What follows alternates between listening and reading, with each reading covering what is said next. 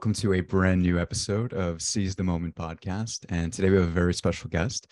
Today we have on Chuck Thompson. He's the author of the widely reviewed political screed, Better Off Without Him, a Northern Manifesto for Southern Secession. His writing has appeared in Outside, Politico, Esquire, Men's Journal, New Republic, and many other publications. He's the writer and executive producer of the Paramount Plus three part music documentary, Sometimes When We Touch, The Reign, Ruin, and Resurrection of Soft Rock. And his newest book, available now, is called The Status Revolution The Improbable Story of How the Lowbrow Became the Highbrow. Welcome, Chuck. It's good to have you on. Thanks a lot. Good to be here, guys. Yeah, absolutely. And so in his book, Chuck wrote, culture is never static. It changes with the times and the moods of the people who create and consume it. What once seemed vulgar and lowbrow can become chic and highbrow in the blink of an eye, and vice versa. But the most enduring works of art, regardless of their status, are those that speak to the human experience in a profound and lasting way. So I really love that. And what that kind of tells us is that whatever is popular is essentially uh it's it's essentially changing, right? It's changing and it's not necessarily of any particular intrinsic value. And I think where a lot of us kind of get stuck when we think of like let's say luxury items work of art or whatever right is i think that we get stuck on this notion that they are inherently worth something. And so when you talk about in your book uh, you talk about kind of the evolution of status and how it sort of shifted in the early part of the 20th century and where it is now right which obviously tells us that maybe it's not as enduring or the kind of value or maybe some of the inherent value isn't as enduring as we would like to think. So can you kind of take us through that evolution and sort of how that's changed and what was once considered to be of high class or of high status and how it's kind of shifted shifted into more uh, I don't know which what would you call it? It's more um more kind of basic now, or more sort of seen as a, a sort of you know kind of a, it's more repugnant to many people now, right? And sort of how that shifted into other areas that are now conceived of as being of high status. Well, I think the first point that you kind of touched on is that status is always going to be a reflection of societal values. And as societal values change, um, the markers of status and what is considered, you know, prestigious or a, a, status symbol is going to change along with those shifting values. Um, you know, I start with very briefly, I give a very brief recap of the way um, status has been reflected through society, particularly Western society, but not exclusively. Um, you know, for the for most of the run of Judeo-Christian civilization, um, status has been looked upon as something that's kind of sinful or as a moral failing of people that you know um, particularly in a, a christian uh, church or clergy that might have discouraged the accumulation of wealth or, or goods and, and you know extolled the virtues of, of poverty and things like that um, mm-hmm. in, a, in a society that's clearly dominated by those values um, any sort of reaching for status is going to be looked at um, as, a, as a moral failing, as one of the seven, seven deadly sins, you know, greed and, and uh, sloth and these kind of things. Um, mm-hmm. but the real jump, I think, for me, and that, that gets really interesting is, is right, basically with the Industrial Revolution. And, you know, we suddenly have this hyper consumer society that's just building and building and we have kind of the the model of finance capitalism taking over and the real big marker of status early on comes in a book called um, The Theory of the Leisure, Leisure Class by an economist named Thorstein Veblen. Uh, that book came out in 1899. And um, Veblen, you know, was this real social critic of, of uh, status seeking and wealth accumulation in the consumer age. And this is going to sort of lay the foundation for this revolution that I'm feeling that we're in now. But just by the title of his book, The Theory of the Leisure Class, Veblen essentially defined status and you know what he saw reflected in the society. The ultimate expression of status was an almost aristocratic abundance of leisure time. You know, someone who did not have to work was the pinnacle, you know, the finance capitalist, the, the person who just sat back in his or her mansion and estate and you know whatever horseless carriage perhaps he had you know early yeah. running around early Benz or something that this was the person that defined status. You do not have to work right? The woman who wore the corset or the chinese woman whose feet were bound really to show that she did not have to labor in the rice fields or, or these types of things. Um, that um, Veblen remains really influential to this day. And there are a lot of people out there that will tell you, uh, people who study this more even than I have, sociologists, economists, that, um, that Veblen remains um, kind of the touchstone for all discussions about status in, in, in Western society. I think that's totally wrong. I think Veblen's really problematic for a lot of reasons, but his his book and his his words, um, you know, were, were, only strengthened by guys like in the middle of the 20th century. John Kenneth Galbraith wrote *The Affluent Society*, which was another critique of affluence and consumerism. Um, Vance Packard, who wrote *The Status Seekers* in the 1950s, uh, was a journalist who um, was really popular and really influential. He he coined that term "status seeking." And again, these guys basically took Veblen's message of status seeking is bad it's wrong it it shows a corrosive element in society packard took it a step further to say that people who uh, engaged in status seeking were mere dupes of kind of madison avenue hmm.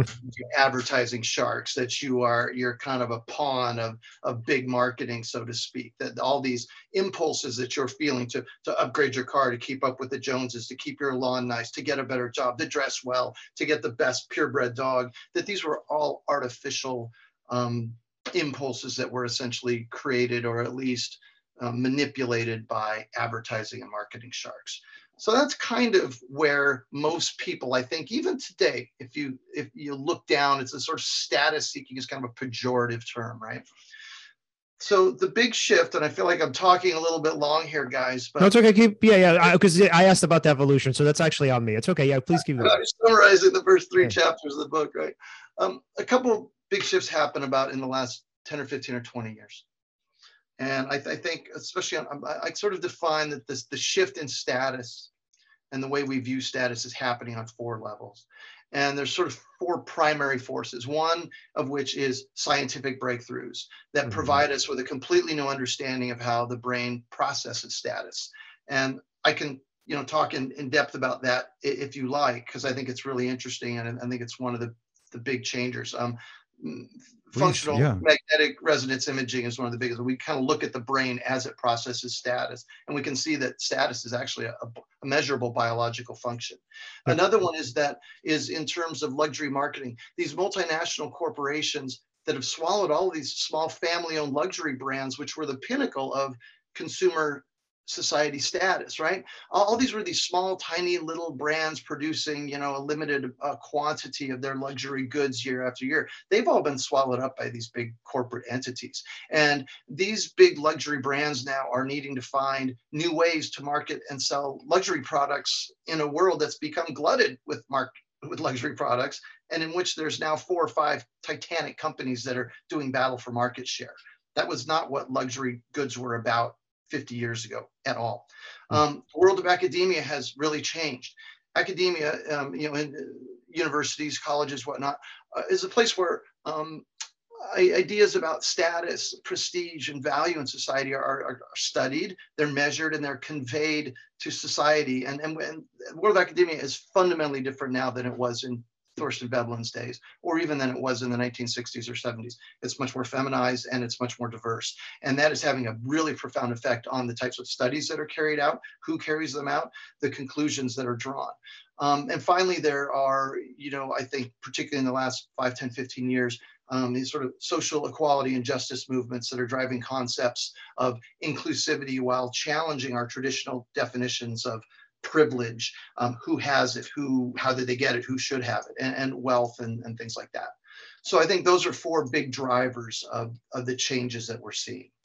What's what's fascinating is that originally when one might have thought of what what is status what is status or what what does high status look like right you'd you'd imagine somebody who's incredibly rich uh, like you said doesn't have to work right uh, but what's interesting is that um, due to those corrosive elements that you're discussing, right? Uh, like like via marketing, right? Creating these artificially sort of created uh, impulses that sort of um, make us want things that uh, you know automatically now convey status where otherwise before they didn't, right? So what's interesting is um, or, or, sorry, referring to even like let's say the uh, academia, right? Uh, virtue signaling, right? Like for example if if you uh if you virtue signal now that's a way to convey status right whereas before it had, you had to be rich or something like that but now there's other ways to sort of gain that status and people are sort of uh, more or less we could say falling for it, right? Right. It kind of went from uh, a sort of I'm better than you because I have more money than you to I'm better than you because I'm a better person than you are. Well, you can you can certainly gain a certain type of, of social capital by doing that. I think what you're sort of getting at in a roundabout way, and that I think yeah. is pretty interesting, is you know I've I've done a couple interviews for this book where you know, people might ask, well, what is status? And um, you know, I could and you could look up the definition of status in the dictionary. But the real answer right now is that no one knows for sure. Hmm. And I think that's what's really interesting, and that's part of what you know I've termed this status revolution. I mean, for for a variety of reasons, our collective ideas of status and prestige and privilege are in this real state of flux, right? And as I said before, it's kind of a, a reflection of of society and its values. Um, so if you ask 10 Americans right now, what is the United States? You'll get 20 different answers, right? So because we're in this state of social upheaval, right? And this is kind of being reflected in, in our shifting uh, concepts of status and, and how we perceive ourselves in, in relation to others. Um, but you're right. I mean, um, in terms of Veblen and in terms of this um, glut of of you know affluence and not having to work and leisure time um, you know right now i think how indispensable someone is to their work cohort defines them just as much as where they go on vacation right, right? in this kind of hustle culture how much you are needed um, it's not just how much money you have it's how hard you work for it how many network connections you have right? how many people depend on you and, and listen to you things like that so you can you can gain that status without um, having a whole ton of money yeah. What's interesting? So I'm curious. Uh, what exactly maybe prompted you to write the book? Is it that? Is it that uh, you see that the status, what defines status, or what uh, somebody can do to gain status is in constant flux? Is that it, or is it that we care so much about status and it's that's a that's sort of a corrosive part of our nature and then you you're highlighting that so that we become more aware of it like uh, what, what exactly is uh, your motivation well, um, I have to admit, I've I've always been a little bit confused by status and not really cared about the traditional markers of it. Many years ago, I walked through St. Mark's Square in Venice, Italy, when I was on vacation, and it was great. And architecture is fantastic, and Venice is amazing. And um, and I looked around at all these designer shops that lined this this plaza right St. Mark's, this almost holy place, and I thought, who comes all the way to Venice to buy the same overpriced crap and suit and necklace and watch that I can buy in Denver or Seattle or Nagoya, Japan or Frank. You know, I was like, why?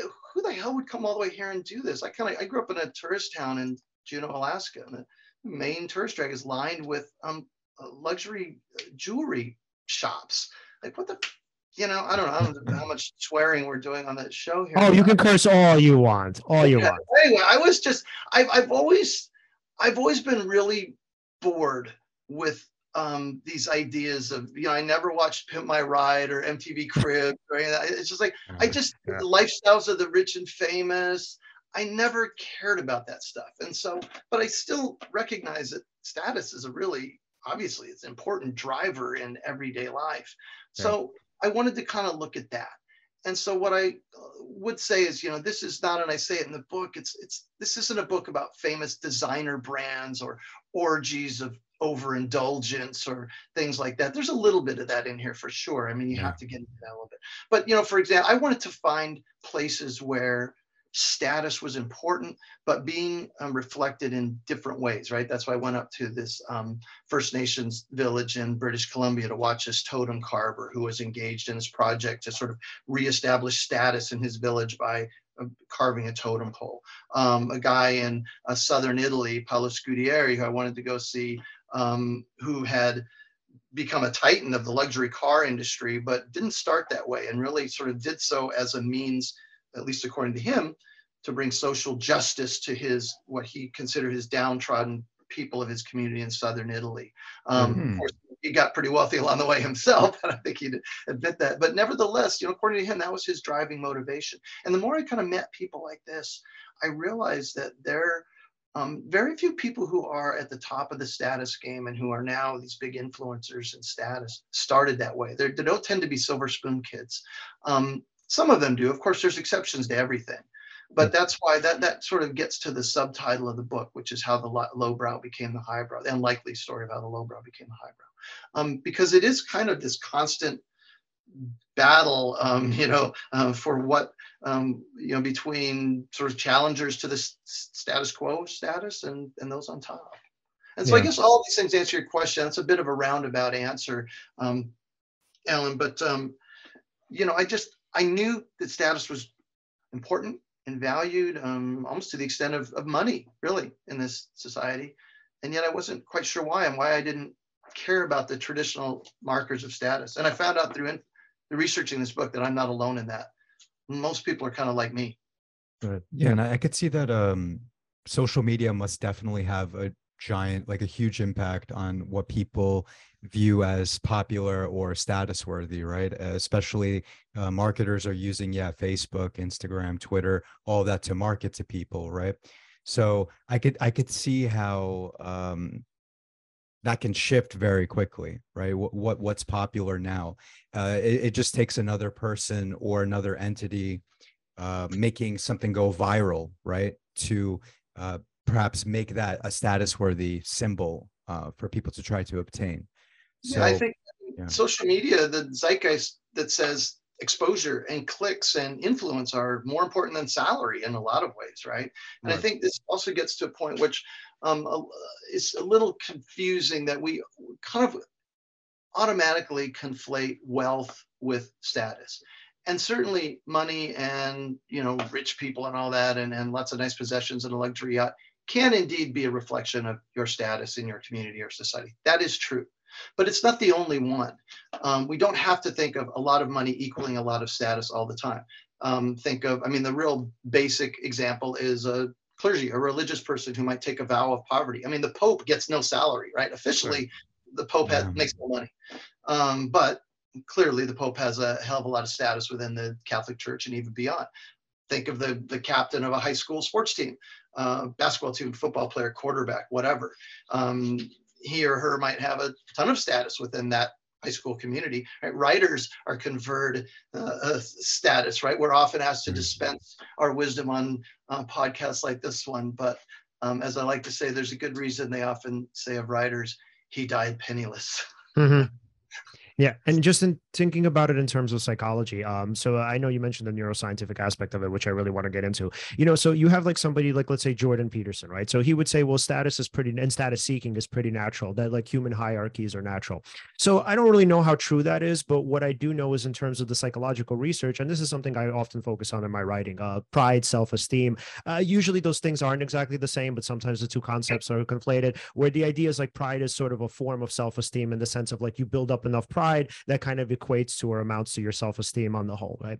So when we think about sort of uh, what makes us feel good and what's related directly or most directly to mental health, it's actually pride and it is status. It's feeling good about yourself, feeling good about your group, and you know your groups could be several, right? You could identify with several groups. But the interesting part of that is that there's this sort of downside to status, is that automatically, and this is where I think Peterson's idea comes in, is that whether or not hierarchies are natural, I think comparison is natural. So when you think about, um, let's say, you know, if I'm thinking of myself myself, or let's say our podcast. Like, let's take this for instance, right? So if I think of our podcast, and even though this is not true, let's say I'm like, oh, our podcast is like one of the best podcasts in the country, right? So let's say that's the case. Automatically, I'm already comparing myself downward, right? Uh, and I'm saying, okay, here are these other podcasts that are clearly not anywhere near where we are. Um, so when we think about status and pride, I think it's it's so hard to kind of disconnect that. So on the one hand, you're saying, okay, status and pride and you know self-esteem, they're related to mental health and mental well-being, but on the other hand, they're also related to a lot of intergroup conflict.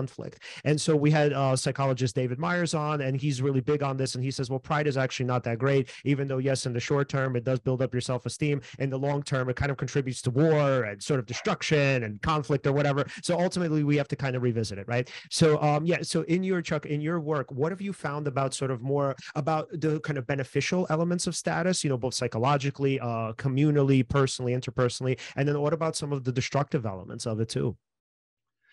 Well, Leon, first of all, I was told this was one of the best podcasts in the country. honest. yeah, we're gonna make a clip of that. I love it. I wouldn't be here if not for that.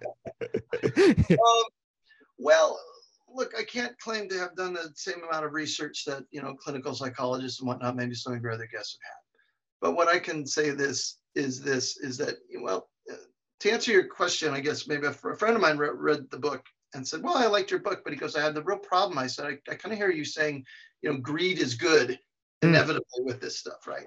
And I said, "I don't think I said greed is good. I said, I, or, or that status is good or greed is good. I think I said status is inevitable." And that's kind of what I've come to believe by um, talking to guys like Stephen Quartz at Caltech, uh, who did a great book called Cool. I forget the Anette Asp was his co-writer. I forget his um, the subtitle of that book, but um, you know, I, I just I try to. I'm not really putting value. This might be a disappointing answer for you guys, but I'm I tried to go through this book and not really put a value judgment on what I was finding to be true about status or not. I was just trying to say these are the people that are influencing status, that are driving our communal understanding of status, that are driving a change, a sea change in the way that academia and corporations and whatnot, um, social movements see status. And again, I kind of go back to this, this, my little catchphrase on one of these is that status is no longer sin, it's biology. Yeah. Now that gets to your question of are these natural functions or not? Are hierarchies, you know, and, and maybe you've had people on the show that have argued against this. I mean, I, I, I mean, the best thing to do is look at um, you know, any animal kingdom, right? Social hierarchies um, are developed very quickly within yeah. any animal kingdom. So as long as that we're going to accept that we're really part of the animal kingdom and we're just primates, um, we, might do this on a, a, little bit more intelligent or sophisticated scale. But I think all of that sophistication, intelligence, just masks a, a, a biological drive. And the interesting thing for that to me was one of the studies that I really liked, and it's it's been written about before, but a woman named Hilke Plassmann um, did in 2011 at Caltech. There was one of these kind of neat studies. I always like these um, psych studies where they kind of have a little feint and they don't really tell you know the subject to the guy who's administering this electric shock to the to the person doesn't realize that he or she's the one that's mm-hmm. actually the yeah. subject of the test. Um, so she did this test about um, uh, using to find out how how people reacted to different um, differently priced bottles of wine, like an expensive wine, a cheap wine, and a sort of mid-level wine. So she did this experiment where she had, I don't know, 30 or 40 people come in and they were using this functional magnetic resonance imaging, right? They put them in an MRI machine. And they told the, the subjects that we're going to try to test the um, sort of digestive properties of three different types of wines. And we're going to try to, we're hooking you up to see how these things affect how you process, I don't know, food or whatever the the feint was. Hmm. So they would they would um, you know give these people like a cheap a bottle of wine, glass of wine, or a sip of wine, and say, well, this is this um, you know five dollar bottle of cab that we bought at Trader Joe's down the street, and they have them drink it, and they, you know they were measuring you know their what was going on in their brain at the same time. And then they would say, well, this is kind of a mid price. This is a $25 bottle of wine that's come from this wine shop, you know, in Midtown or whatever. And then they say, well, here's this $150 wine that, you know, we imported a, a, limited supply from directly from the chateau in France, right? Yeah. And what they noticed was that when people were sipping what they thought was the high priced wine, their their sort of dopamine and endorphins just went bananas, right? Just went bonkers, just lit up. And when they were drinking the cheap wine, they were just kind of dormant, didn't do anything. The mid priced wine maybe a little bit. Of course, what the subjects didn't know, they were drinking the same wine every time right? So the reactions to the wine were simply how much they thought it cost and therefore this association with status or prestige, right? And right. so what this what this study proved to um, Plassmann and her team, and as well as to me, I was convinced. I read the whole study a couple times before writing about it in the book. Was that um, expensive? You know, it, it's really we all love to critique the wine snob who can't even right the sommelier when blindfolded or when given a choice of wines in paper bags can't distinguish the $150 estate you know vintage limited run to the to the five dollar you know texas plonk that they right, get right. right? Everybody loves laughing at that stuff but th- what this proved is that actually people do like expensive wine more. Expensive wine does make people feel better than cheap wine not for the reasons that it tastes better or has a better you know mouthfeel or whatever kind of stuff that they want to come up with. But because it, it in associating it with a lot of status they are they literally are feeling better right? They're getting more dopamine and all that stuff. So to me that that shows that this is a biological function right? It's right. not something that's created. Now you can't say and maybe one of your and I'm, I'm, I'm leon i'm looking at your face and i'm hearing your next question which is that doesn't prove that it's necessarily biological. Our society may have created that sort of. Actually, I agree with you. I actually don't. I actually agree with you. Oh, wait, I actually want to tell you guys an interesting story. So because, because like we were assholes as like uh teenagers and like uh, uh whatever it was uh teen whatever comes after teenager like as young adults I guess right. So check this story out. Oh my god. So we're at this house party right, and like again you know we're assholes and you know of course we're super competitive because that's what guys do. And so there's like this really good looking guy there right, and his girlfriend is like stunning. So we're like oh my god like fuck this guy right. So we have two bottles of liquor with us right. So one is a really expensive bottle of Hennessy. The other is this garbage liquor called John Barr. So John Barr is so terrible that literally, first of all, it tastes like shit, number one. But second of all, it resembles Johnnie Walker, but just in the labeling because they have to sell this garbage, right? And it also, I think, came in the plastic bottle too, which was crazy, right? Mm. So this guy, right, he's like, oh, hey guys, you know, can I come drink with you? We're like, oh, yeah, sure, man, whatever. So he sits down and he's like, oh, what are you guys drinking? Oh, you know, Hennessy, right? And so now me and my friend kind of look at each other. we're like, oh, let's let's start fucking with him. So uh, we're like, yeah, man, but like, uh, you can't have the Hennessy. Uh, no, I'm sorry. So they're like, we're like, yeah, you can have the Hennessy, but you can't have the John Barr. And he's like, oh why? And uh, we're like uh, because it's like it's really expensive man. I mean if you want you can ship down that's like you know $50 a person. And so he says wow really? He's like you know i'm a bartender. I- have never even heard of it. We're like ah, yeah honestly we probably we wouldn't have expected you to but that's all right. Just drink the hennessy right? So this guy's like he's taking the shots at the hennessy and he's like sitting there looking at that bottle. And so we're like you want to have a shot? And he's like shit man you know i didn't want to be a dick but like yeah i like really want to try it. And we're like dude, should we just let him have a shot? And my friend was like, fine, whatever, let him have a shot, just one shot. He's like, all right. So we're taking the shot, right? We take the shot to John Barr. We take it together, and he's like, oh my God, man, this is like really fucking smooth. And we're like, yeah, yeah, obviously it's John Barr. And he's like, no, man. He's like, yo, I, I don't think I've ever tasted anything like this. And we're like, yeah, I know. So he's like, shit, man, like, can I have another? And we're like, oh, dude, like, come on, no, no. So we're like, no, we're cutting you off, right? So then his friend comes, right? And his friend comes and he sits down. He's like, oh, when you guys drinking, and we're doing the same shit to his friend. And we're like, oh, you can have the Hennessy. And he's like, why? What's that other thing? And his friend was like, yo, bro, I just had it. It's like the most amazing fucking whiskey in the world. And we're like, nah, dude, like, come on, man. You guys aren't even gonna chip down. You're gonna talk about it. No, we're not letting you have it. So his friend is like, all right, man. He's like, look, you know, not to be a dick, but can I just have one shot? Fine, whatever, man, just take one shot. And so, you know, we're all doing the shots and John Barnes' friends like, fuck, man, you're right. Yo, holy shit, where did you guys get this stuff? We're like, no, no, no, we're never gonna tell you.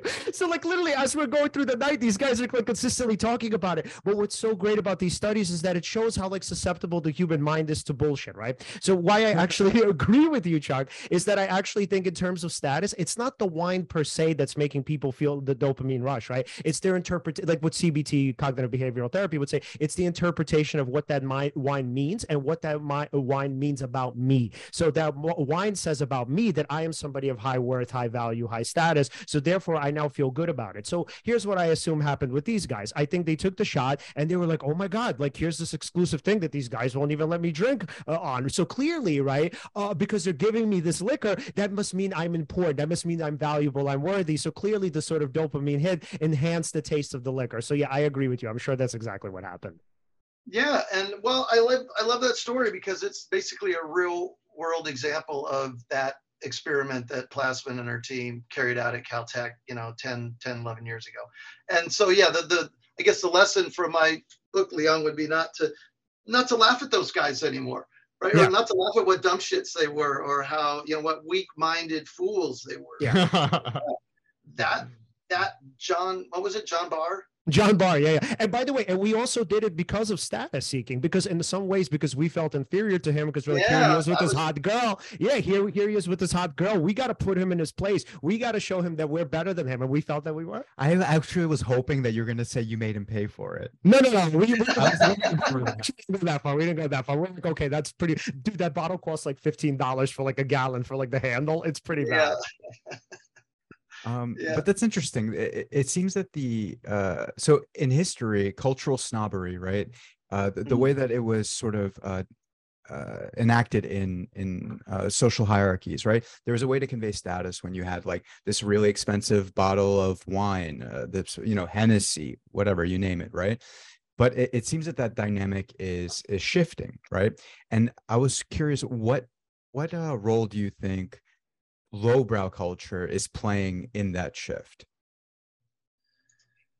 Yeah, well, again, I think we're in the middle of what this, what I'm calling this shift or this status revolution. We're not at the end of it. So it's kind of hard to say. But I mean, clearly, when you have um, what are becoming widespread, I guess you could say social attacks, but at least widespread social questioning of who has status in this society, why they have it, what are the historical reasons for why they have it, what are some of the perhaps unjust reason um, for you know privilege often um, words white male tend to go before privilege in our society, but not at all, by the way. These sort of questions are, that's a very localized phenomenon to the United States. I mean, um, privilege and status are being challenged all, all over the world, um, you know, in countries that are, aren't dominated by white males. Um, but I think when you are doing that, when somebody is at a perceived lower level of society than you know others that they are whose whose positions they are challenging that they are going to start valuing the things that they have the things that are important in their society the things that might not cost a ton of money. This might be why you know ugly shoes are are a, a sort of status symbol among some women. It might be why we see ceos uh, routinely showing up in the boardroom in a you know vintage Texas Rangers jersey or in you know shorts and uh, t-shirts kind of thing. Right. You um, call this counter signaling. I don't. Well, yeah, that's. I, I didn't coin that phrase, but yeah. for sure that that's a term called counter signaling, wherein you know very, you know, th- there's another thing going on here too, which is that um, a lot of if you think about who are the boy, I'm getting this huge bright sunspike. Yes, it was in Portland. It's nice, bright and sunny here, but I'm getting this huge light on.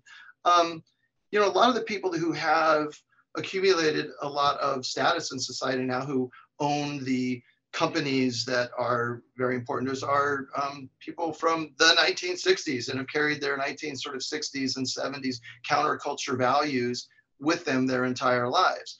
And so these are people who have attained this sort of traditional um, markers of status, a lot of money, nice cars, big companies, whatnot, power and influence over society. And yet they are still carrying with them these values that were um, part of their social revolution and, and status revolution of the 1960s and 70s. And so they want to make sure that they are um, signaling to their peers that they have not sort of sold out or they have not lost their that value system that they um, were brought up in. And so that's what that's a big part of what counter signaling is all about. Um, you know, it's not not being the man in the gray, gray flannel suit as the um, you know I think it was a 1950s book anyway, but not being the three-piece suit guy, but um, you know, being the guy who can wear his uh, his t-shirt and his surfer board shorts um, into work if he so chooses. And now that those people are, um, you know, in such um, high places in society, those those fashion signals have transferred to most of us, right? So now it's it's pretty uncommon to see people going in, in most professions anyway to see going to work. I'm dressed in a in a tie and a jacket. I'm talking about men here. Um, so that's kind of part of the root of counter signaling. Um, yeah, and I think it also kind of an interesting, weird little sidebar on that too, which is that you know, rock star culture, which was just kind of dominated. I mean, the the biggest heroes of, of the cultural revolution were, yeah. were rock stars, right? In the 60s, 70s, into the 80s. That's that's less so now, of course. But um, there, you know, the idea of the of the guys in Oasis or the Stones showing up and sitting in first class in their ripped jeans and you know reeking like bong water and, and having their their old grotty t-shirt on was kind of this way for them to sort of announce um, that these values are now um, penetrating the culture and are becoming the more highly prized. Yeah, and that's and what it's super. Sorry, real quick sidebar. Just to, yeah, what the hell? That sucks, right? Because like rock, I grew up with that. It was so cool. Like you always wanted to dress like you know, like it, being a rock star or looking like a rock star mm-hmm. was the coolest thing, you know, as far as that goes. And I don't know, I also resonated with the look of it. The thing now is more, uh, it's kind of like uh, rap, hip hoppy, you yeah. know, like that kind of, which is cool. Don't get me wrong. I I have an appreciation for it. It's just not something that like I resonate with, and I'm like, oh, what happened to rock? Like I know it's still out there, mm-hmm. but it's not like this mainstream thing anymore. Yeah. I but whatever. I, I know we're not talking about music right now. Yeah. But, well, no, but that's actually I'm actually gonna actually I'm gonna piggyback off of that. So what's interesting about that, and this is something that I actually did want to talk about. Um, so that status is when you know we talked about the distinction between the good and the bad parts of it. Status is a good thing, as you mentioned with your story about the totem pole. So the idea is that you can take status and you could take marginalized groups and you could bring them sort of up, right? So a good example of this, since you guys brought up music, right?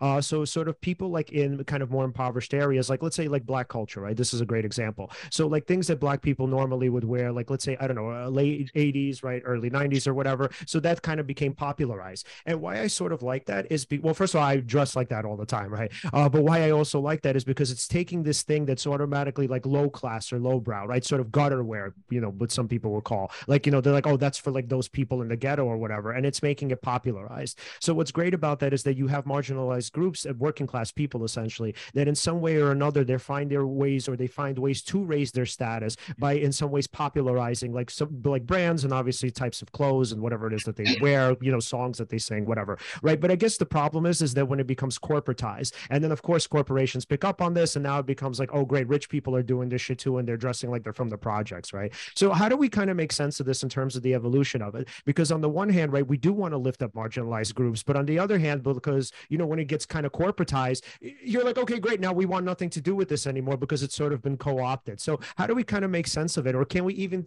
keep like trends pure? Is that even a possibility? I doubt it's a possibility. I think it's probably just cyclical. Um, one of the things you said, and I, I touched on it pretty briefly, is um, you know hip hop producer Hype Williams and and you know uh, Puff Daddy at the time, but you know Sean Combs were really instrumental in you know there's there the quote in the book. Um, I tried to talk to Hype Williams, but he was I couldn't get an interview with him. But I picked up some other things that he said, including them in the book about you know he said when I, when I started looking at hip hop videos, rap videos as a kid, they all looked really they were all shot in junkyards and you know abandoned streets and garbage because I wanted to take this so like so like he takes right him and Puffy are start shooting things in mansions in the Hamptons are using those sets. It's like let's elevate the game here, right? And I mm-hmm. think he did sort of exactly what you said, Leon. I mean, he like really took this as a, vehicle for uplifting the rap world or the hip hop culture and, and making it, um, you know, cool and giving it status i would say yeah. by placing it in the same way that that the guys in oasis showed up drunken in their ripped jeans in first class and caused a fight. He placed it right in the mansion of the hamptons right? Mm-hmm. and put those um, some of those videos there and, and really flashy. So i think that happened. Now in terms of that gets kind of to steven um, Quartz's book cool about you know once a, a, a trend kind of takes over becomes corporatized. Well but here's the deal right? Rebellion which is often called disruption now, same thing, really. Mm-hmm. That's mm-hmm. part of a revolution, right? So these revolutions are always have an element of rebellion to them. And the people at the spearhead of that are always going to be the cool ones. They're the ones starting the game. Most people are too afraid to be or, or too disinterested to be part of a cultural revolution or a status revolution. So the people at the forefront of it are always going to be kind of the leaders and the cool ones. And then the masses will follow along. And then at some point, yeah, it gets corporatized and people are going to start to rebel against it. Um, so I don't think, to answer your question, there's a necessarily an antidote to it. I don't think there needs to be. I don't necessarily think it's bad that um, a trend gets played out or you know something that started at the bottom you know started at the bottom now we're here to mm-hmm. to extend yeah. your uh, hip hop thing is mm-hmm. necessarily a bad thing it's just again i'm not trying to place value judgments on any of this stuff i'm just trying to kind of report on it and write what I see from the influencers. And so um, yeah. I think that's just going to happen. You know, I, the one I started the book on a, a chapter on rescue dogs. And, you know, I really, the other thing that got me started on this whole project was this idea of rescue dogs, which now I, I want to separate just for the for the moment this idea that rescue dogs are, are a means of virtue signaling for their owners, which they are, of course. But that, that wasn't the part of the rescue dogs that interested me. What interested me was that rescue dogs, their ascension within the dog world is fucking phenomenal, right? If I'm thinking of when I was a kid, there was no such thing as rescue dogs. They were pound dogs, they were stray dogs, they were rounded up by the dog catcher, and a needle was stuck into them about a week later if somebody had claimed them at the dog pound. That's what their value was to society that's where they were within the hierarchy of dogs, of pet dogs. They were nobody's man. They were at the bottom.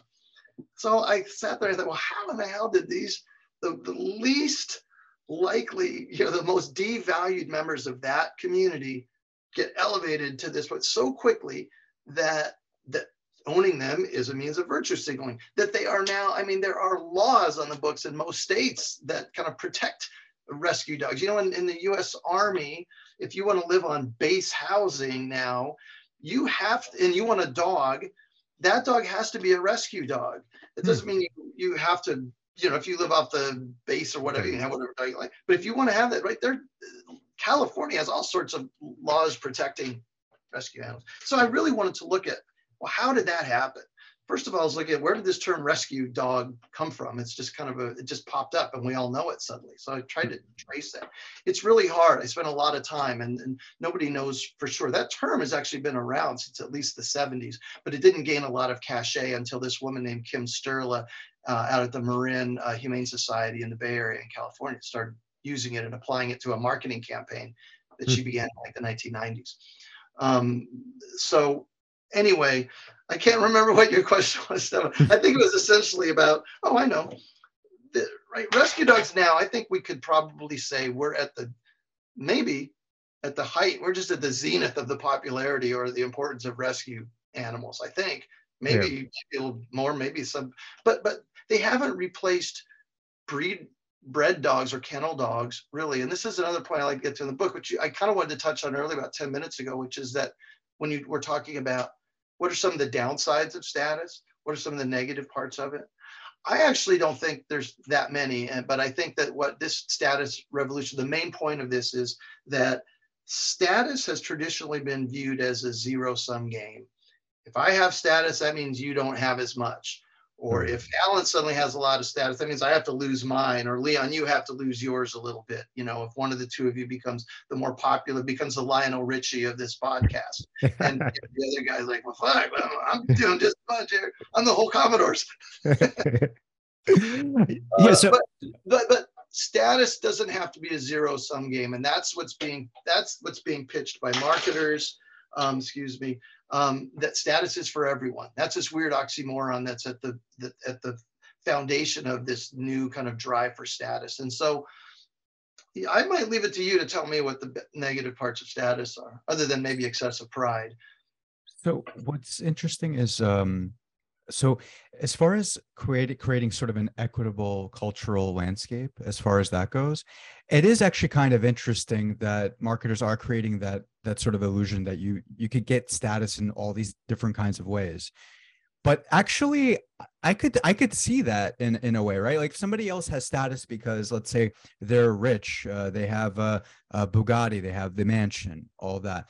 Well okay well um this is just an example but oh uh, i play uh, video games. I'm number one in this particular hierarchy or my friends think i'm really good and therefore i'm really popular amongst my friends. And uh, even though that doesn't equate wealth and that you know that social value uh, at least as far as that dopamine in your brain or how your brain lights up in that um, that mri scan there it, it's not equal but there's you're gaining you're gaining you're getting something from that.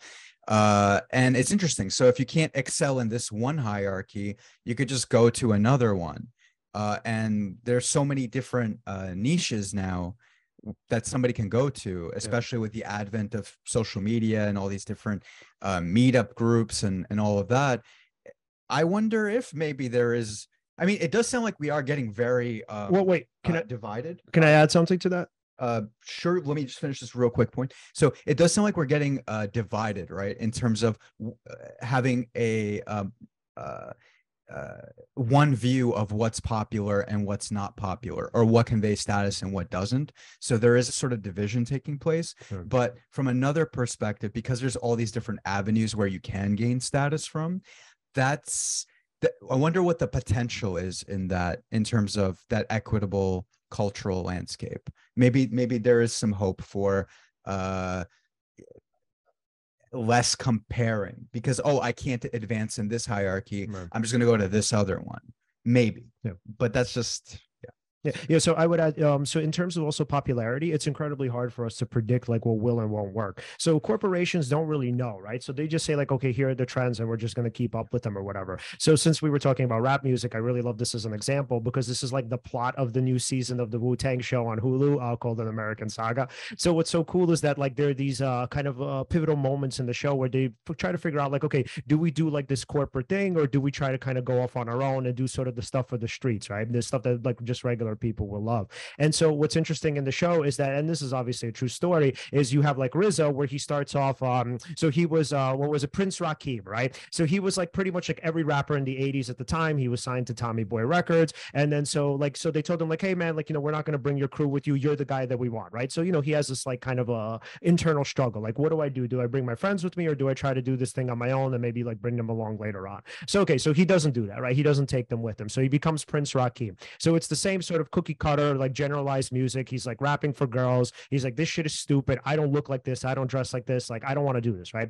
So essentially, it doesn't work out. And so he's like, what the fuck? He's like, I kind of sacrificed my soul or, you know, what I thought was real or genuine or whatever for this, right? And it didn't work out. And so essentially, Tommy Boy Records is like, yo, look, sorry, kid. Like, you know, we try to do what we can, what we could for you. And, you know, it's kind of over now. And so now RZA's pissed off and he's like, yo, fuck this. He's like, the next time I do this, he's like, not only am I taking the entire crew with me, but we're going to do what we want to do. We're going to sing what we want to sing. We're going to put out records on our own. We're just going to figure this shit out. And like what people like, if it, if it hits and it becomes popular, great. And if not, he's like, I'm never going to go through this shit again. And you see this trend in rap music from like DMX, Tupac is a big one where he said something like, you know, I'm not writing songs for like the people who will like listen to them and then put them down the next day. I'm literally writing it for the kid that lives a thug life and feels like it's hopeless. So my point is to say that popularity is unpredictable. And with corporations, all they're doing is just following trends. And often what you see is that when you are kind of a disruptor or a rebeller or whatever you want to kind of call it, when you do go against the grain and you're presenting something to people, and now we're back to the beginning of the podcast, where you're presenting real art, like art that actually touches people's everyday experiences, that speaks to them and lets them feel heard.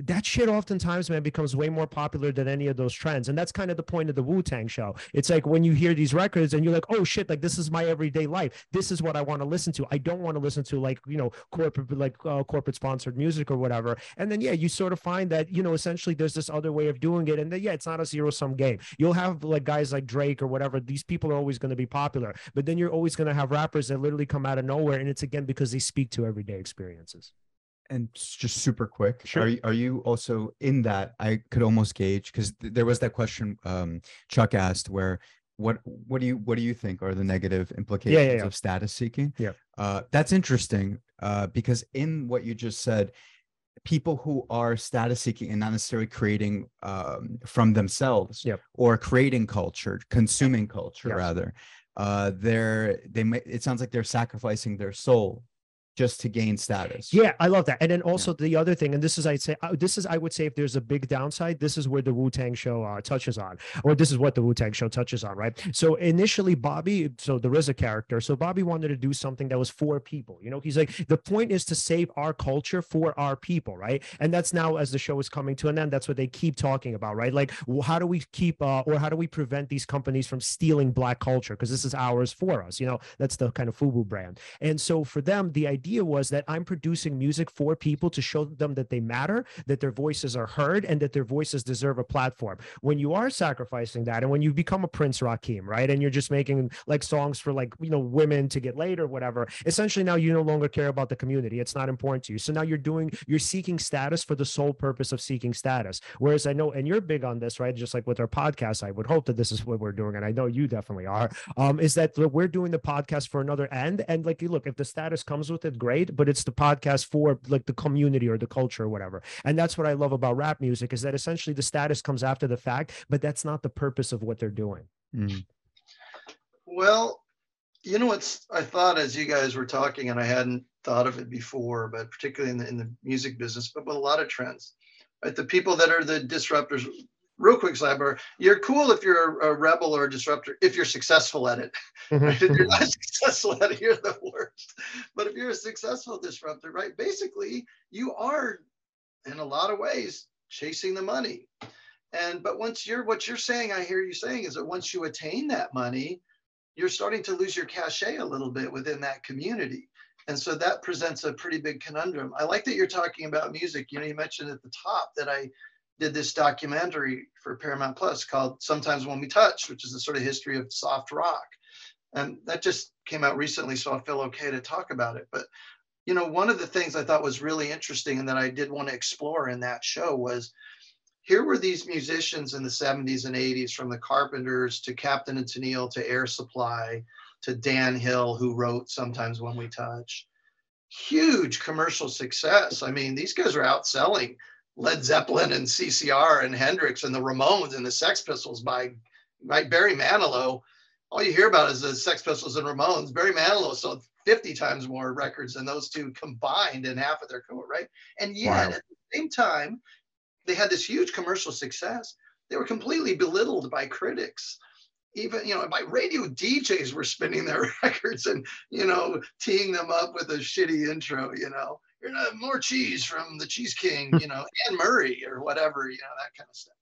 Um, so it was this weird paradox for me that I really wanted to get into in that show that I think you're kind of touching on here, um, which is huge commercial profitability and success and suddenly you're not you don't have this status within your community anymore even though prior to your ascension to that level monetary you know being number one having a number one record was supposedly what gave you all the status and it's like well fuck i got the number one record and now you're shitting on me you know and i don't know if if if there's a, a parallel there there in the hip hop world or not um, I talked to not not for soft rock. I wouldn't consider Rick Springfield soft rock, but I interviewed him once um, some years ago, and he hmm. he told me because I have experienced um, being at the top of my game professionally on every magazine cover. My song was everywhere, and making money and being disrespected at the same time. Yeah, it, it really it really did a mind fuck on. I mean, I don't know that he used that term, but he kind of that's basically what he said. Mm-hmm it is interesting in the music world in particular entertainment when somebody breaks off you know i, I used the lionel richie uh, example before i mean it, it worked out for him and yet uh, you know the nobody ever slagged off on lionel was with the commodores but when he you know gained this huge elevated success he was suddenly this super uncool guy getting memed for hello and things like that right right yeah, and what's so interesting about music is that like it's sort of a thin line because on the one hand you do want to have like collaborations and you want to you know do music with people who are already super famous and popular, but yeah, that does like lose some credibility for you, especially like for hip hop, especially. I don't know about maybe for other genres, maybe not, but for hip hop, well, actually no, like for punk rock, totally right. Especially for punk, you know, if you're doing collaborations, yeah, yeah, yeah, with like you know some of the top singers, I mean, people are gonna be like, wow, dude, like you fucking sold out. So it's sort of this thin line. Yeah. Do they still is that term? You know, in in that doc, Dan Hill talked about that term sold out. Is that term mm-hmm. still pretty prevalent, do you think? Or is that, I mean, that was a term that I used to hear I all the time. You do? Yeah. I mean, people yeah, yeah. are still sort of looked down upon for selling out. Yeah. Yeah. And I would say, actually, that, you know, no, you're right. You're right. I, I, haven't heard that in, in a while. Last, like, oh, oh, like uh, Metallica, you know, or, you know, oh, like this band is selling out because they signed with, uh, or, or they're like um, uh, I forgot. It was a Napster. I, I but that was ages ago. Yeah, yeah, yeah, No, but I mean, technically, I don't know if the term is used, but yeah, it's still thought of because if you think about it, there's a certain community that propels you forward, right? So if it's hip hop, right, you have you know your sect uh, demographic, and then the same thing with punk, and yeah, they don't like that. So the idea is like, hey, we don't listen to this music. We don't buy your albums or you know, in this case, MP3s or whatever to listen to this, right? So when you're making duets with Mariah Carey, that's not what we were hoping for. That's not why we kind of help propel you to the top. So I think there's sort of, uh, and this happens with sports too. You know, there's sort of an allegiance to a fan base that that helps you you know that kind of propels you upward so that's why it's such a thin line. You know what? You know when was the last time i heard the term sellout but it wasn't music related? Mm. uh, it was um and I don't know how many people think this, but Joe Rogan, for example, when he signed on with Spotify, yeah, yeah, uh, some. There, well, I, I, would, I would, I would maybe argue a little bit this, and I think the stigma around commercial success is not as great as it might have been you know, that was the whole story of the alternative rock scene in the 80s, you know, bands like REM and the replacements. And, you know, when would one jump to a major, label, right? It was all these indie labels and, you know, the replacements were on Twin Tone, this cool label out of um, Minneapolis. And REM was with their guys down in Athens and Sub Pop, you know, started as just a little, you know, bedroom Seattle thing. Um, but it was like, I think it was when Warner, when REM signed on to Warner, for the first, you know, first of those indie alt rock, college rock big bands that went major label. That was a big deal, right? That was this big sellout moment. But REM just got more popular. They transcended it, and their music, maybe by some accounts, even got better. So I don't know. I feel like that stigma is a little bit less than it was at sellout. But your Joe Rogan example is pretty good one. I hadn't thought of that. I guess, yeah, and even then, that one's a sort of a gray zone. Just some people thought sorry, that because they was were like It wasn't he, it wasn't his like the big early success anyway was on a network reality show, right? Wasn't it the Yeah, Fear Factor. Fear Fear Factor? Factor, but then So was kinda- podcast. kinda- At least he came on in my Joe Rogan's really interesting in that career trajectory because at least in- my mind, I first became aware of him as the host of Fear Factor, in Mhm. which, um, in, in my viewing, he appeared like okay, just another sort of cheesy, over the top, exaggerated host of one of these unscripted unscripted reality shows, and I was like, eh, okay, whatever. I don't know who this guy is, but he's just some network, you know, hype guy. But then he kind of, I don't know, he he found this other community and uh, has has built an entirely different reputation than that, you know, for better or worse. I mean, I know some people love him, some people don't, but um, I happen to like Joe Rogan, uh, or at least be entertained by him. I've never met him. I don't know if I like him, but I like his public, his public persona entertains me in the same way, you know, Howard Stern's does. Yeah, real real quick aside. So speaking of Howard Stern, there was a show called The Opie and Anthony before that uh, was kind of like Howard Stern, but it was a little bit more of like a hang type show. So they'd have on comedians all the time, and so they would just shoot the shit, talk about whatever, and comedians would tell the best stories. People get really honest, deep, emotional. It wasn't like bits like that they do on a radio show. So it felt very raw and real and probably the appeal uh so rogan would appear for example on that opie and anthony show and people started getting exposure to to him and then he started uh copying the guy anthony from the show doing like some kind of a live stream uh and then that's how his uh, podcast started. He started just live streaming him talking with his friends just shooting the shit kind of copying uh that opie and anthony uh format. And then it just grew and grew and grew and grew. Ad ad uh, advertisers came on eventually as the audience grew. And then eventually he just shot up so high that like he, spotify's like hey here's a hundred million or 200 million dollar a year yeah contract and yeah he's like now like a thought leader essentially basically Right. and controversial uh too you know but uh, that's inevitable right you're going to say something to a mass group of people of course it's going to be polarizing and Uh, he That's- has some responsibility for that too. Let's no, be- no, no. I'm just, Yeah, being yeah. I'm just Yeah, being yeah. general. Yeah, I now. hear Like I you, you say anything, and if me and you started talking, Yeah. even if you said the most nuanced version of trying to explain something like even nice, like you should be good to people or something. Yeah. Somehow, it's somebody is gonna have a problem. True, with, but that's not the case with Rogan, though. I'm just saying. yeah, yeah. I'm not. I'm not. I'm not trying to. Okay, well, we're getting off of the book right now. Yeah. We're getting into Well, Rogan. that's My okay. It's interesting. I want to ask you about Opie and Anthony. I know that show, but was it syndicated? Was that a radio show? Because I've heard that show and I don't know. Did they have some deal on Comedy Central for a while? I know I've been Uh, exposed to Opie and they, they were yeah they were uh syndicated through uh like in new york through wnew and then Okay, uh I must have been some market and heard them.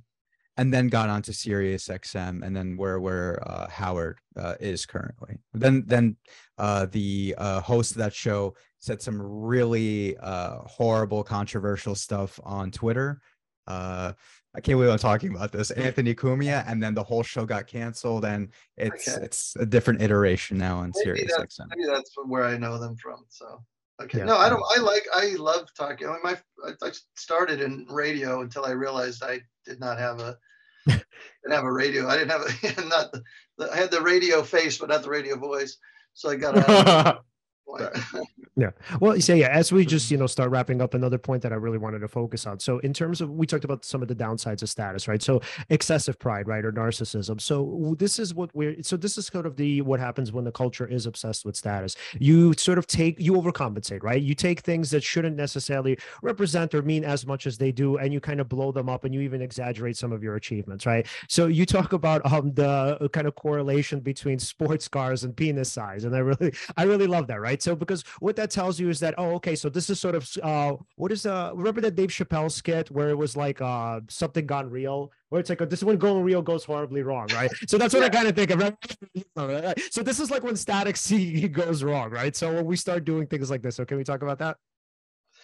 Yeah, we can. So that I think that chapter's sort of both helped and hurt the book a little bit. I mean, essentially, what I the, so I commissioned a study, an academic study with a professor, sociologist out at University College London in England, out at, I act like I'm out in London all the time, mm-hmm. um, to, to take on this um, well-known, you know, joke or trope or whatever, that guys who drive sports cars or flashy cars are doing so to compensate for, for a smaller than average penis, right?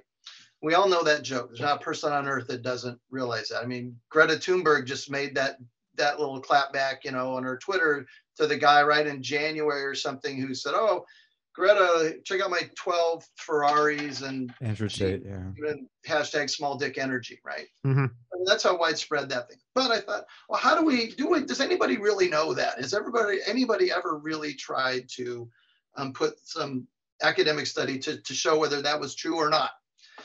And my reason for doing that was I thought it would be kind of a funny little uh, study to do. But really, what I wanted to do with that study, and as I alluded to earlier, I think one of the the pushers of this status revolution is academia and the way mm-hmm. that um, um, status is studied, who it's studied by, how the studies are carried out.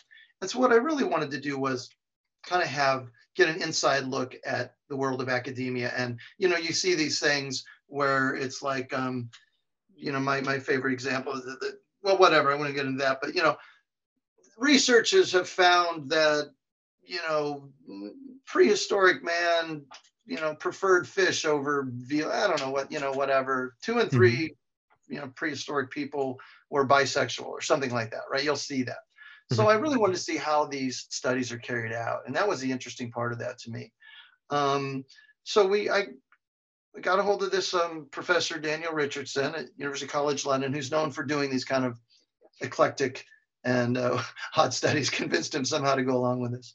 And so we did it, and we hired. We got a team of student researchers who all turned out to be women from three different countries, which wasn't planned that way. It's just who answered our job posting. But I think it's pretty typical of, you know, um, 30 years ago, you would not have, if you were trying to study um, male genitalia, you would have not had the the sort of cohort that we had that was studying it, right? And so the questions they came up with differed, the conclusions they came up with what we ended up finding was that it indeed it turned out that men who at least thought or per- perceived themselves to have a smaller than average penis were drawn to sports cars and flashy cars more often than men who were not in the same uh, penis threatened condition, which is wow, what, scientific yeah. evidence.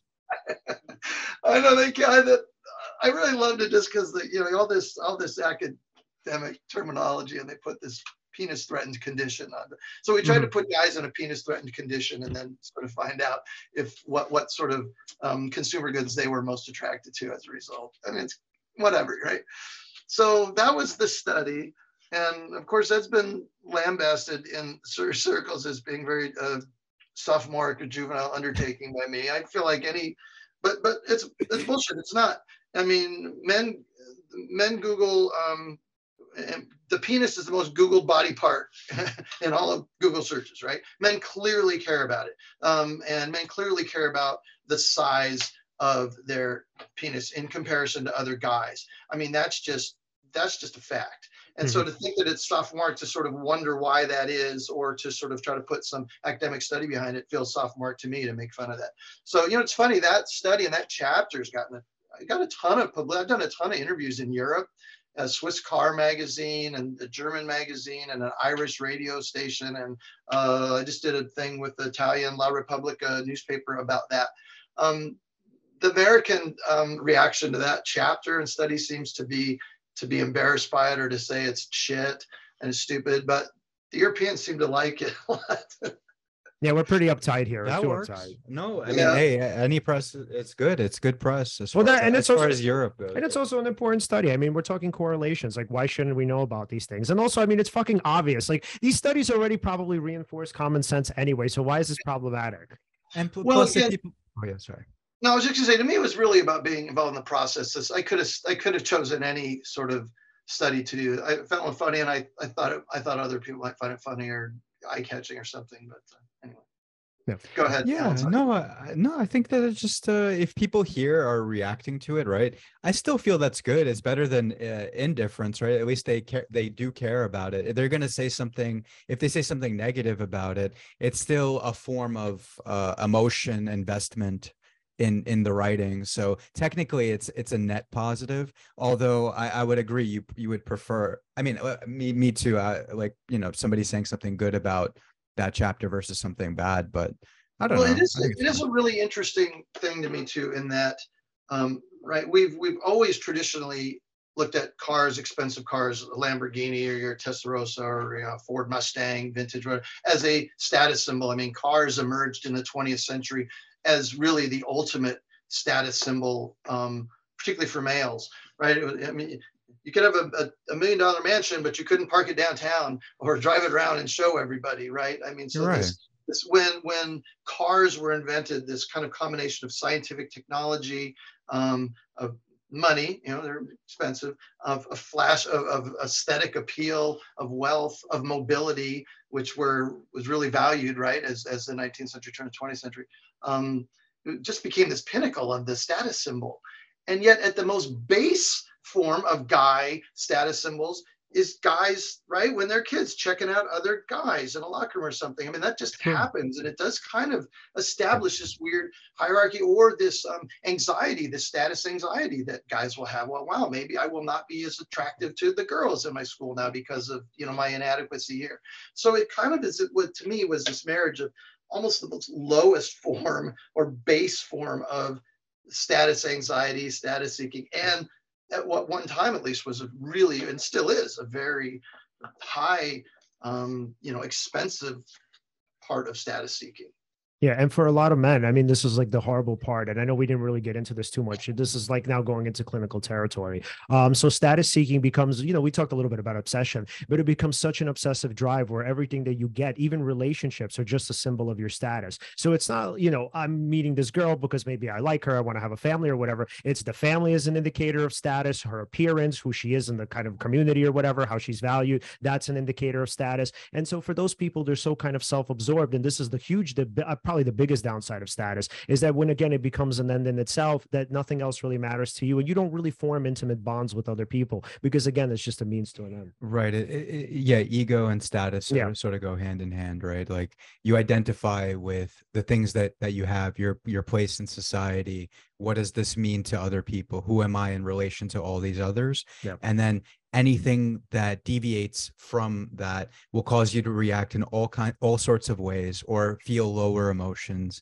And it's like this thing that if you care about can really play with your psyche essentially and also distract you from the things that might really matter like to your point Yeah. right like um actually genuinely seeking those things uh for themselves rather than Yeah, and that for status Right, and that's why we kind of made the we gave the example of like music, right? Because the point really of music is to connect with other people. I mean, ultimately, you know, and I know this is maybe like purity or whatever, but that's kind of what it is, right? We want to put out music like I write, right? So I write because I want my audience to identify with it and say, "Oh shit, like I see myself in it," and I'm really grateful you put that out. But yeah, man, it's like status in the way it corrupts. Like it's sort of again when it becomes then in itself, you stop really caring too much about how people react unless it's again it sort of propels you forward, Mm. and so that kind of happens with narcissism.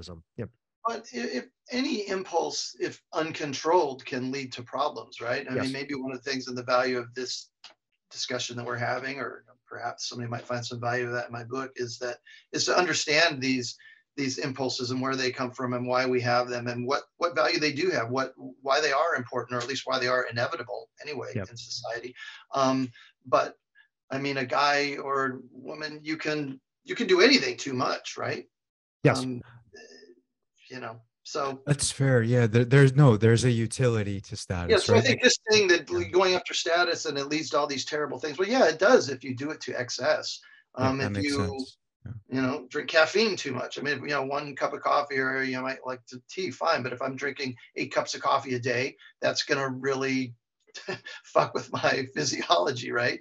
Um, Yeah, and I think that And I think the thinking here yeah. is that status has to be just one component of what makes up a good life. You know, now we're going into philosophy a little bit here. So the idea is like, yeah, everybody needs status. Like obviously we see again going back to psych, psych studies is that people who are of low status and who do have low self-esteem tend to have poor outcomes mental health wise, and they should, right? So I think the thinking is like, you know, what we talked about earlier, what you said, Chuck, is that it's not a zero sum game. So we need some degree of status and we need to feel like we're an important member of our community. But yeah, the idea is that we have like, you know, these other things that we focus on, like again, relationships, uh, you know, for podcasters, right? You know, connecting to the community in an educational way. Uh, you know, if you're a therapist or whatever, you know, helping people in that way or whatever. If you're a writer, sort of relating to people, helping them see that their voices are heard. You know, so the point is to say that, yeah, you're right. Status in itself is never a good or a bad. It's pretty much its utility and how it's used. So well where do you guys i have one point i want to make because i just you made me think of something but i mean hmm. uh, your podcast is really interesting week to week or month to how, how often you do it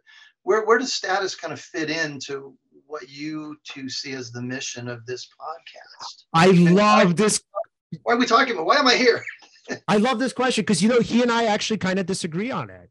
Um, yeah, we were talking about this before the podcast. Yeah, and like one of his patients said to him, like, "Oh, that's great, you have a podcast. Uh, so you're you're trying to be a thought leader, or you're a thought leader, yeah. right?" And then he and then like we're talking about it, and he's like yeah so uh that, that that would be our status right we're like we're trying to uh be thought leaders and influencers right yeah and then i start to like disagree i'm like no not really. Like i don't know. Like i just want to like help people and stuff like that and then help lead their thought. And then i'm just i was joking though right? Because then he's like that's a thought leader yeah yeah. Uh no i mean yeah i suppose that um just just already being a podcaster confers some sort of status, I guess, versus like your uh non-podcaster friends. Like if they're like, oh, you're a podcaster, that's cool. What's your podcast about? Cool. And then like you get some kind of something from that, which is great. Yep. Uh, but then of course there's still a hierarchy within podcasting where you're like, oh, what's my podcasting level versus that podcaster versus that one.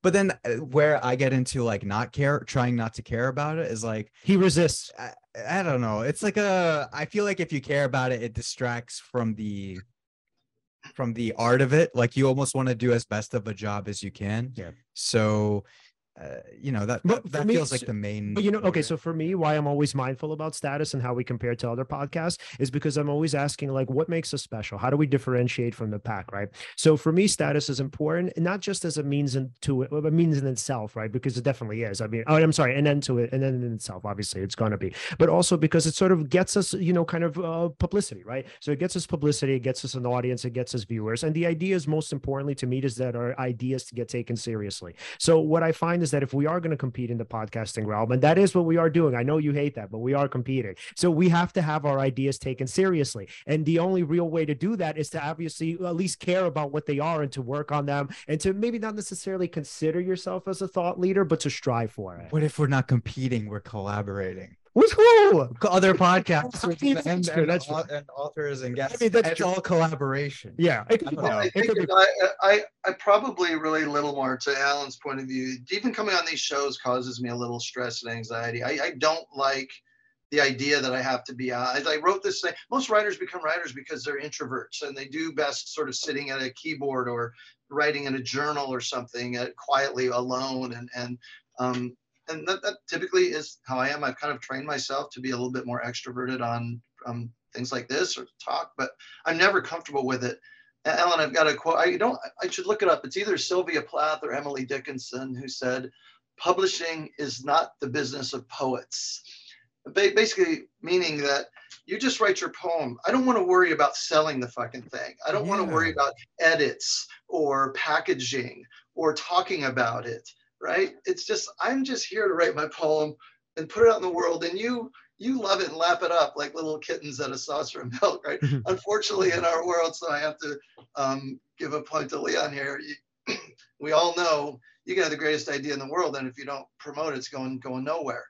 Um, yeah. my book might be great, it might suck, but no one's going to know the difference if I don't kind of compete. Yeah. As, um, yeah. as Leona said. Yeah, and and my, my one like sort of slight criticism to the both of you would be that you guys are either paying for or you're getting the publicity somehow, right? So yes, you might not be the one self-promoting, quote unquote, but somebody's doing the promotion for you. Oh yeah, sorry. Real quick point. Yeah. I am aware that there's an importance to, of course, uh, marketing. Yeah. And people are not going to, uh, you know, see your. You need them to see your stuff. There, there is a metrics based like yeah. aspect to this. It's just that you would i would like to just lean more towards like oh i just want to concentrate on the the art and the and the writing and the you know. let me check. Guess who does the promotion? So but i a bit. Are you yeah. guys are you familiar with the uh, canadian novel well he's not more than a novelist canadian writer named robertson davies. He died in the 90s he wrote these great he's he's widely considered if not the greatest I guess Margaret Atwood now, but one of the greatest Canadian writers, novelists. He, he wrote a lot of uh, stage plays. I really love. He wrote a lot about um, ego and it. I mean, these Freudian kind of things, but just really just about um, you know our, our egos and our sense of self and worth and how we get that, how we attain that. I, I really I, I interviewed him. I was shortly before he died, and I asked him. I said, "Well, do you have a do you have a big ego? Do you you know what's what's a, what's your assessment of your ego? The story's not as great if you're not a robertson davies fan but he he did, did definitely admit that he had a very well developed ego and that he you know fed it and this and that. He was very candid about all that. Um anyway maybe after the I'll, I'll I'll dig up one of the 20 Robertson Davies books I haven't sent you a title or two because he was really wrote a book I think it was called the May or think of the Deptford trilogy. And I know the first part of that which uh, I forget the name of the I think the second one was a book called the Manticore that he really got into that these kind of um, um, hmm. themes. And he was really really intelligent brilliant super smart guy about it. Um, but one thing to get back to this whole um, the status revolution and this sort of zero sum game and the problems of status. I often think about that couple in St. Louis a few summers ago, standing on the their front lawn of their mansion, waving their automatic, or the guy did anyway, you know, in his pink polo shirt or whatever, at the, the social justice marchers, protesters going by, right? he felt really threatened by that clearly to come out on your lawn with an automatic or some automatic right, to do that but I think that's a guy that's classically misreading what this status revolution is all about and the paradigm it seeks to overturn. It, it, it, does not mean that because I am demanding some status or that I am attaining some new level of status, that you have to lose yours. That doesn't mean that your place in society is going to suffer just because my own is elevated. And that's a really hard concept for people to get their heads around because we have always looked at status as this, as we said, I've got status, you don't. Oh, you've got some now. I don't have as much. That's not how it works. And but for for you know basically all of human societies, you know, as I said, Western society, that's how we've tended to think of status. But that's the that's the basic paradigm and the shift that this I think that this status revolution is seeking to overturn. Yeah. And I think yeah. people really misread it. Yeah, and I would just end it off on this note. In terms of like just psychoanalytic territory, what we would say is that it's not that these dark impulses or darker, you know, shadows or whatever. So it's not that they're bad, right? Like sort of status seeking. They only get yeah, bad. You just called it dark. You said it was a dark impulse. So, all right, let me just let me be clear. I, I don't mean that in terms of morality. Here's what I mean by dark. So, okay, no, no, I'm going to define it. Okay, so what we mean by dark is just we mean by unconscious, right? So something that's sort of oh, like, okay. uh, yeah, yeah, yeah. So what we mean is something that's unacknowledged, right? That's what I mean by dark, right? So Jung calls this the shadow, right? It's not that it's bad or good or whatever. We're not thinking about it moralistically. We're just thinking about it as something that's sort of like projected outward, right? So yeah, so when I'm thinking about, uh, so right, so in terms of psychoanalysis, the idea is that these darker sort of impulses, that it's not that they're good or bad, but the point is to say that when you're in denial of them, right, then they become uncontrollable, right? Sort of you're doing these things and you're sort of again unacknowledged and you're kind of in denial of them and they're sort of they run uh they run roughshod, right? You know, sort of they're like all over the place and you you, you don't control them because you don't you're not really aware of them. And so you know, again going into the kind of psychoanalytic tradition, what they would say is it's not that this thing is either good or bad in itself. It's pretty much like what is it kind of doing to you or how is it affecting your life? So, you know, a psychoanalyst would say, well, you should probably acknowledge it and accept this. And I would argue you should too, my friend is that, that we care about promotion, right? That we care about promoting ourselves, we care about status. But yes, the idea is the more we acknowledge it, the less it sort of controls us, as opposed to you know we us controlling it. So, all right, Alan, final questions for Chuck before we wrap up. Yes. Uh, where can we uh, follow you, and um, where can we buy the book? Well, I'm pretty easy to follow at chuckthompson.com. So that's there was the only other famous Chuck Thompson out there was a Baltimore Orioles baseball announcer, and he often comes up first on your search. But if you just go chuckthompson.com, that's me. Um, book is well, shoot, I don't know. It's in some brick and mortar stores, I guess, in the chains and whatnot, and the, your your nicer independent stores might have ordered it. But it's, I mean, it's um put out by Simon and Schuster, so it's pretty available on on anywhere that you buy books online. Um, I don't have a preference. I don't. Um, I'm not down on certain sellers as some people are, but I won't. You know, it, it, it's easy to find at anywhere you buy books. All right, Chuck. Thank you so much for coming on, man. This was one of my favorite Awesome. podcasts. Fun, fun Yeah. podcast. Yeah, it's a cool conversation. I enjoyed it, you guys. Thanks for having me. Absolutely, man. man. We'll Take talk to you soon. All right. All right. Awesome. So, everyone, if you want to follow us, you can follow us at Seize the Moment Podcast on Facebook, on Instagram, and on Twitter, where Seize underscore podcast. Like, subscribe, Hit the bell on YouTube. And again, thank you so much for watching and see you next time.